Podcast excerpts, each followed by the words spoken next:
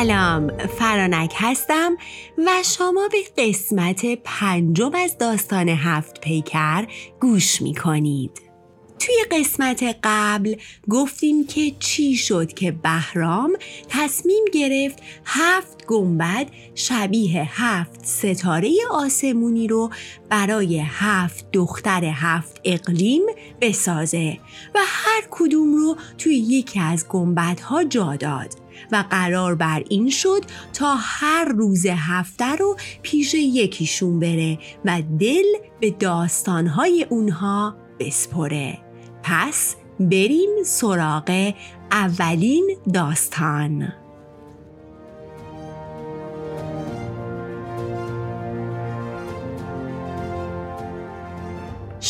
که شد بهرام لباس سیاهی به تن می‌کنه و به سمت گنبد سیاه که نماینده ستاره کیوان بود میره. گنبد سیاه که شاهزاده هندی تو اونجا داده شده بود. دختر هندی به محض ورود بهرام با تننازی ازش پذیرایی می‌کنه و ازش رخصت می‌خواد تا افسانه ای از سرزمینش رو برای سلطان بهرام تعریف کنه. افسانه پادشاهی سیاه پوش و بهرام با کمال میل به قصه اون شیرین زبون گوش میده.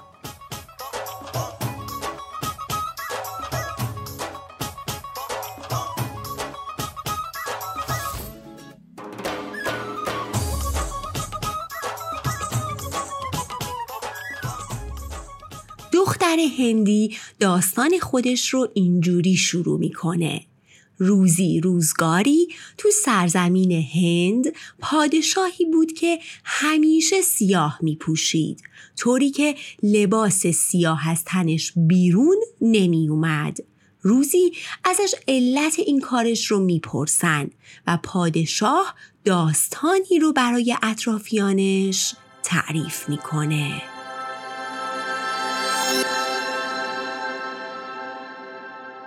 پادشاه میگه من مهمون خونه ای رو برای پذیرایی از غریبه ها تو شهرم بنا کرده بودم. مهمون خونه زیبا و درخور که خیلی از مسافرها وصفش رو شنیده بودن و برای همین کلی راه میکوبیدن. اونقدر خادم و کلفت و نوکر اونجا گذاشته بودم که مسافرها شبی به یاد موندنی رو تو اون مهمون خونه تجربه کنن کلی بهشون خوش میگذشت و در ازاشم چیزی ازشون نمی‌خواستم جز یک چیز.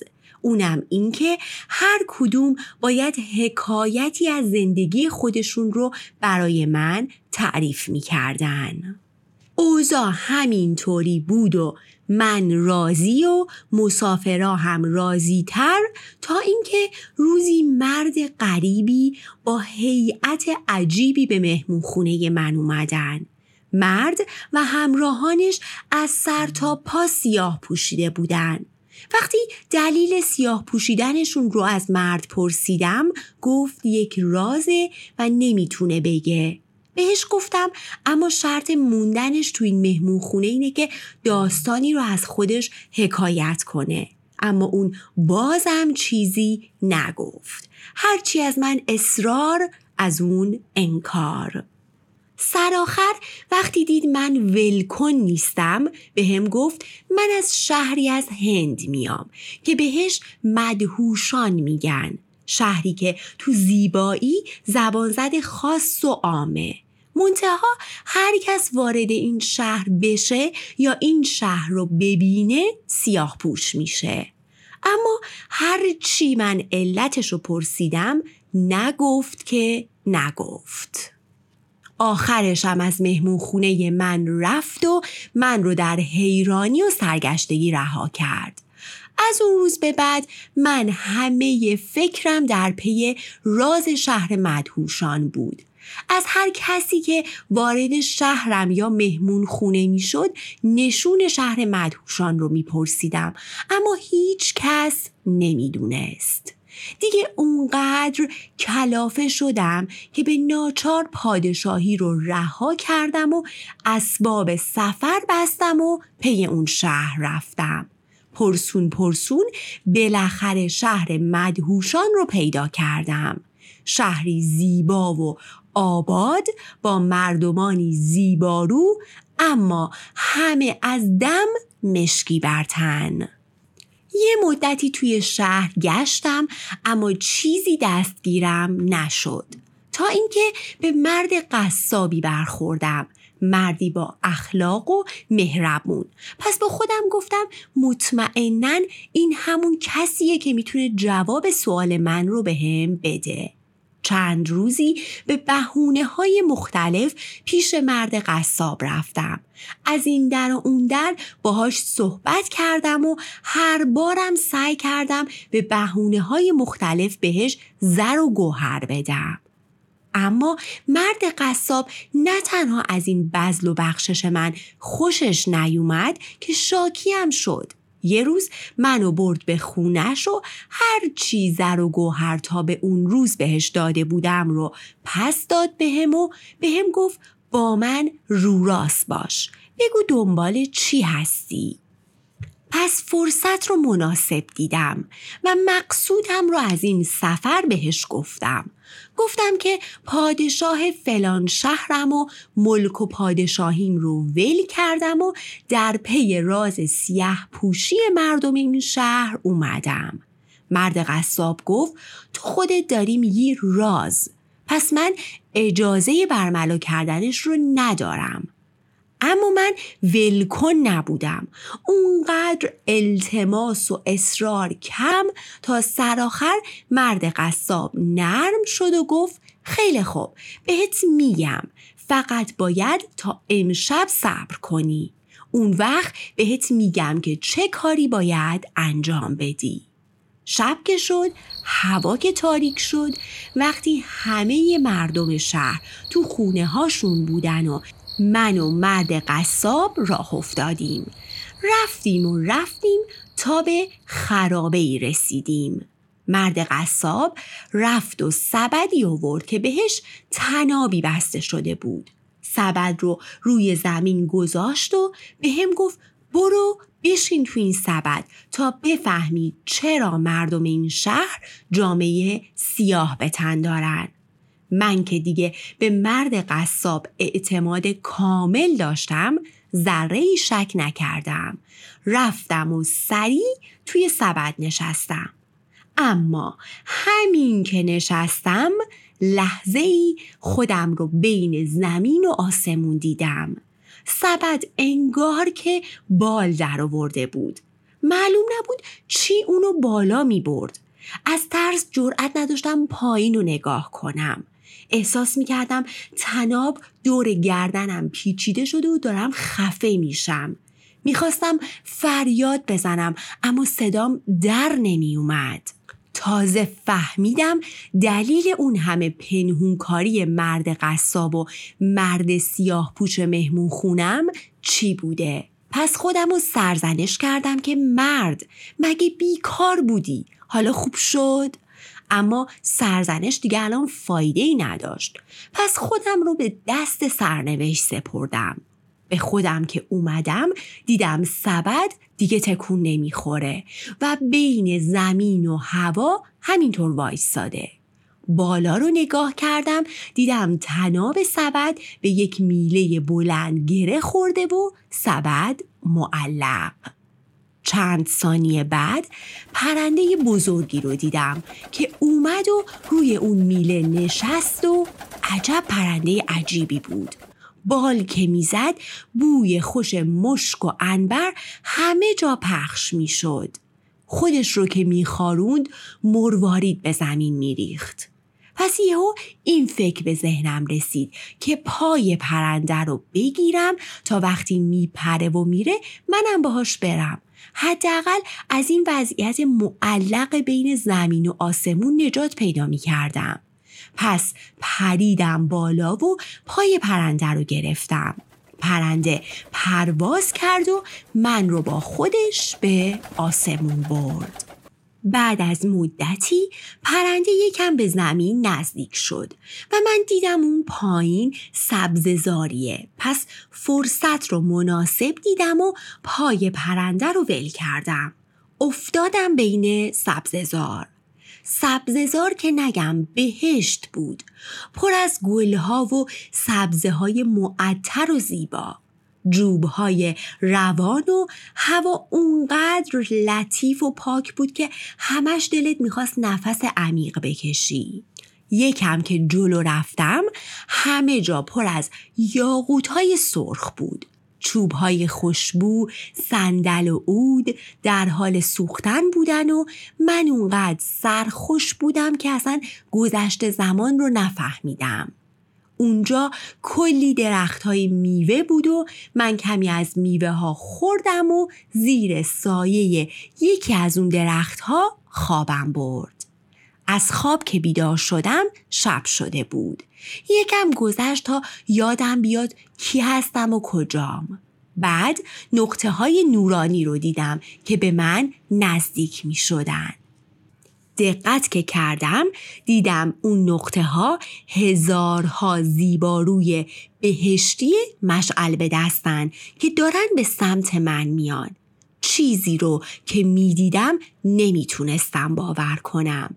نزدیک من که رسیدن فرش پهن کردن و تختی شاهانه رو روی فرش گذاشتن و من که محو تماشا بودم یهو احساس کردم از طرف دیگه باغ نوری داره به سمتم میاد.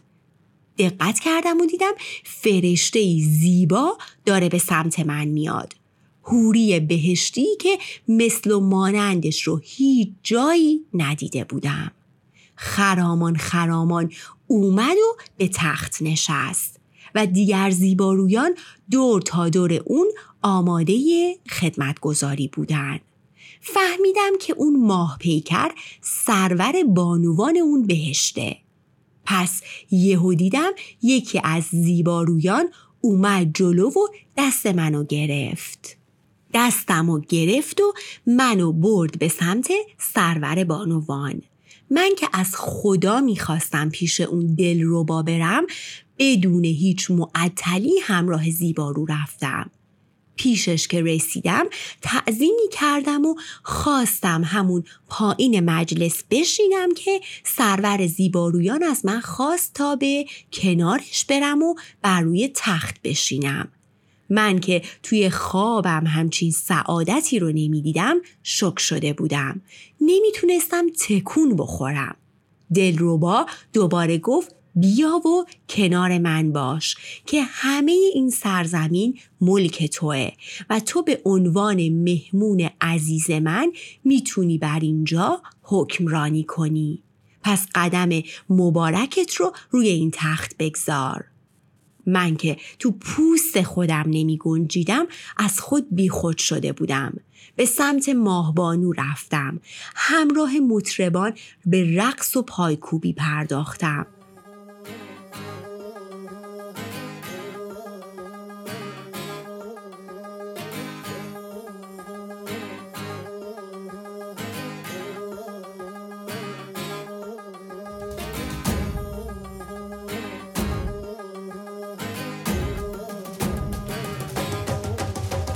دیرگاه خوردم و رقصیدم و سرور بانوان رو میبوسیدم و ایشانوش دیر وقت که شد از ماه بانو درخواست وسال کردم و ازش خواستم که همیشه با من باشه و برای من بمونه. اما ماه پیکر من رو به خیشتنداری دعوت کرد و گفت امشب رو به همین مقدار قانه باش. صبح که شد چشم که باز کردم اثری از مجلس دیشب و اون زیبارویان ندیدم. پس علکی بین سبزه ها و درخت ها وقت گذروندم و منتظر موندم تا شب بشه که بیقرار شب بودم. باز زیر درختها به خواب رفتم. بیدار که شدم شب شده بود. بعد چند دقیقه دوباره همون داستان شب قبل و بزم و مهمونی زیبارویان شروع شد. اون شب رو هم من به عیش و نوش گذروندم آخر شب که شد وقتی دوباره از سرور ماه پیکران درخواست وسال کردم باز من رو به خودداری فرا خوند و این داستان تا سی شب تکرار شد و ماه بانو هر شب به من وعده شبهای دیگر رو می‌داد. شب سیوم که شد وقتی باز دست رد به سینم زده شد سرور زیبارویان رو قسم دادم که اگه امشب منو به آرزوم نرسونی خودم رو حلاک می‌کنم و خودم رو می‌کشم پس زیبارو وقتی اشتیاق بیش از حد منو دید بالاخره قبول کرد و از من خواست تا چشمهام رو ببندم تا خودش رو آماده کنه. بعد از چند لحظه وقتی چشمامو باز کردم با تعجب خودم رو توی همون سبد کذایی دیدم و دیگه اثری از اون بهشت و بزم و هوریان نبود که نبود. یهو به خودم اومدم و دیدم سبد داره تکون می‌خوره. پایین رو نگاه کردم و دیدم مرد قصاب مشغول باز کردن تنابه تا منو به پایین بکشه. وقتی روی زمین رسیدم مرد قصاب از من عذرخواهی کرد و گفت منو ببخش اما اگه صد سالم برات این داستان رو می‌گفتم تو باور نمی کردی. حالا فهمیدی چرا مردم این شهر همه عزا دارن؟ اونا به خاطر جور و ستمی که روزگار بهشون روا داشته و اونا رو به آرزوشون نرسونده همیشه جامعه سیاه به تن دارن. حالا دیگه این رو با دل و جون درک می کردم. اینکه اعضای این مردم از ناکامی و دست نیافتن به وسال اون دل بره. پس منم بعد از اون ماجرا اونقدر از لحاظ روحی به هم ریختم که جامعه سیاه رنگ به تن کردم و دومم رو گذاشتم رو کولم و به شهر خودم برگشتم و تا به امروز جامعه سیاه به تن دارم. هفت رنگ است زیر هفت و رنگ نیست بالاتر از سیاهی رنگ چون که بانوی هند با بهرام باز پرداخت این فسانه تمام شهبران گفته آفرین ها گفت در کنارش گرفت و شاد بخفت.